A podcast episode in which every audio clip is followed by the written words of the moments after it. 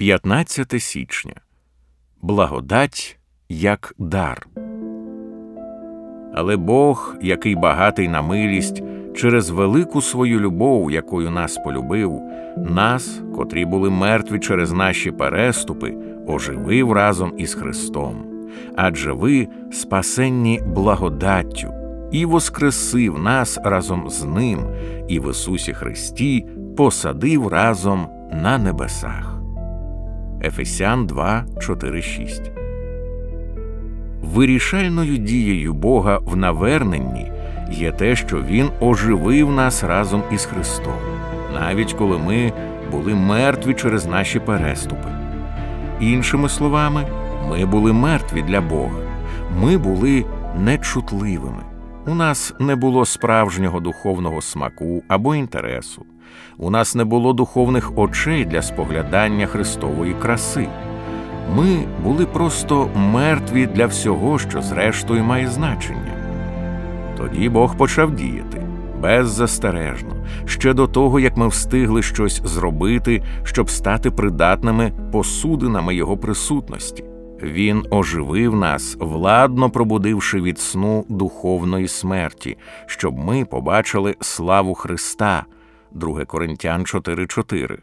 Духовні відчуття, що були мертві, дивним чином ожили.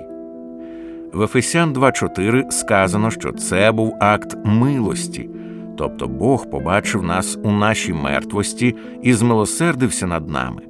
Бог побачив жахливу розплату за гріх, що веде до вічної смерті і страждань. Бог, який багатий на милість, оживив нас, і багатство Його милості вилилося на нас у наших потребах. Але в цьому тексті вражає те, що Павло перериває хід власної думки, щоб вставити посеред речення адже ви спасенні благодаттю. Бог оживив разом із Христом, адже ви спасенні благодаттю і воскресив нас разом з ним. Павло повторить ці слова у восьмому вірші. Так чому ж він перериває власне речення, щоб додати ці слова тут? Більше того, його увага зосереджена на Божому милосерді як відповіді на наше жалюгідне становище мертвості. То чому ж Павло перериває плин своїх думок, аби сказати, що спасенні ми також благодаттю? Я думаю, відповідь полягає в тому, що Павло усвідомлює. Тут з'являється чудова нагода підкреслити безкоштовність благодаті як дару.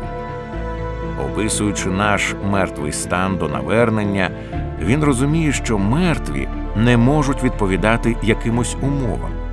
Якщо вони мають жити, то для їхнього спасіння потрібна цілком безумовна і абсолютно безкоштовна Божа дія. Ця безумовність є самим серцем благодаті. Який вчинок може бути більш односторонньо безкорисливим і необумовленим, ніж коли одна особа воскрешає іншу з мертвих? Це і є сенс благодаті.